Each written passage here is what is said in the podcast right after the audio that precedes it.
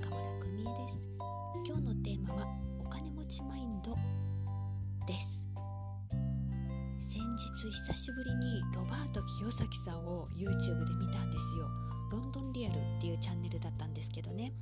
あこんなおじさんになってるんで失礼 失礼な。おじさんになってるって思ったら金持ち父さん貧乏父さん出版されてからもう19年なんですって。早いですよね。もうでもねあの未だに彼はアメリカの教育について物申すって感じでねファイヤーって感じで話してらっしゃいました。アメリカは今あの学生さんたちみんなローンを抱えてすごい苦労してますよね。大変そうです。いろんな意味でねあのお金に苦労しないように教育してあげなきゃいけないっていう彼の情熱がね伝わってきました。でねあの彼が子供の頃に経験したお金持ちの、まあ、これ友達のお父さんだったんですけどね。と、まあ、教育者だった自分のお父さんの話をしてたんですけどこれがねあやっぱりそっかお金持ちってやっぱそういう風に考えるんだよねって思った内容だったのであなたにもシェアしますね。清崎さんが小学生の頃あの教育者だったね。自分のお父さんがよくこういう風にね言ってたそうです。うちにはねそんなもの買うお金はないそんな余裕はない。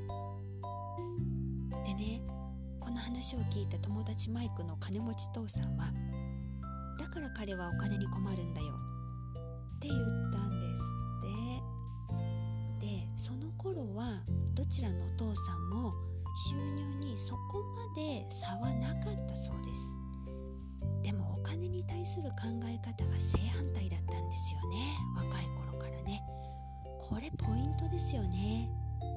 金持ちのお父さんはあのそんなものを買うお金はないってこう諦めることをね教えるのではなくてじゃあどうやったら買えるかなって考えることを教えてくれたそうです。これ一つで物の見方が違うっていうのがはっきりわかる例ですよね。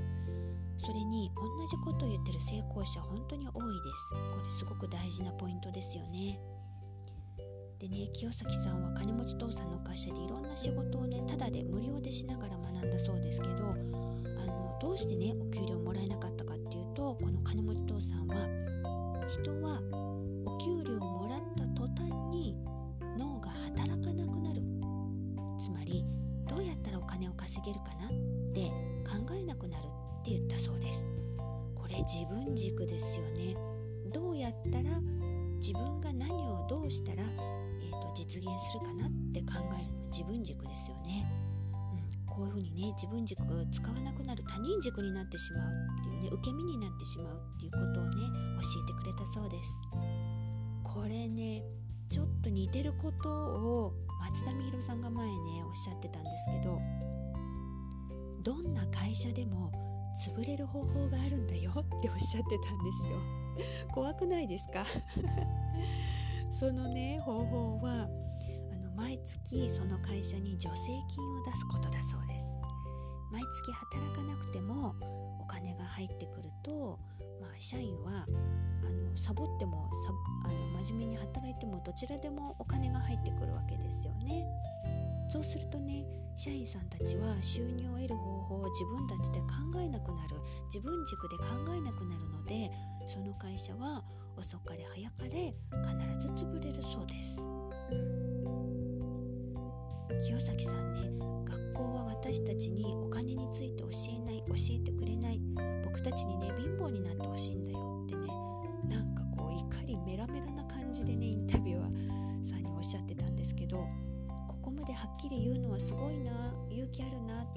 ってね感心しました。まあ言い続けてますよね。アメリカの教育体制に関してね。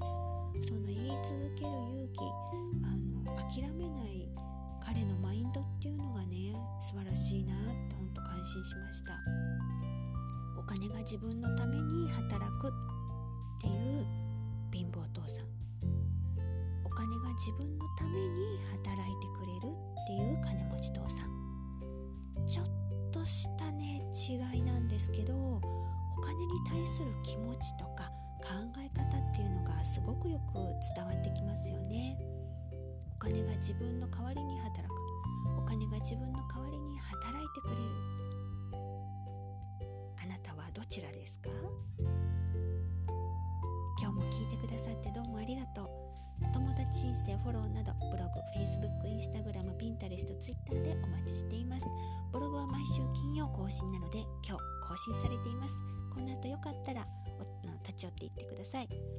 とポッドキャストはこのアンカーアプリの他にも Google ポッドキャスト Spotify、ブレーカー、ポケットキャスト、ラジオパブリック、スティッチャーの全部で8つのアプリでお聴きいただけます。自分らしく生きたいな自分らしい仕事をして食べていきたいなと思ってるお友達がいたら是非シェアお願いします。ではまたお会いしましょう。中村久美恵でした。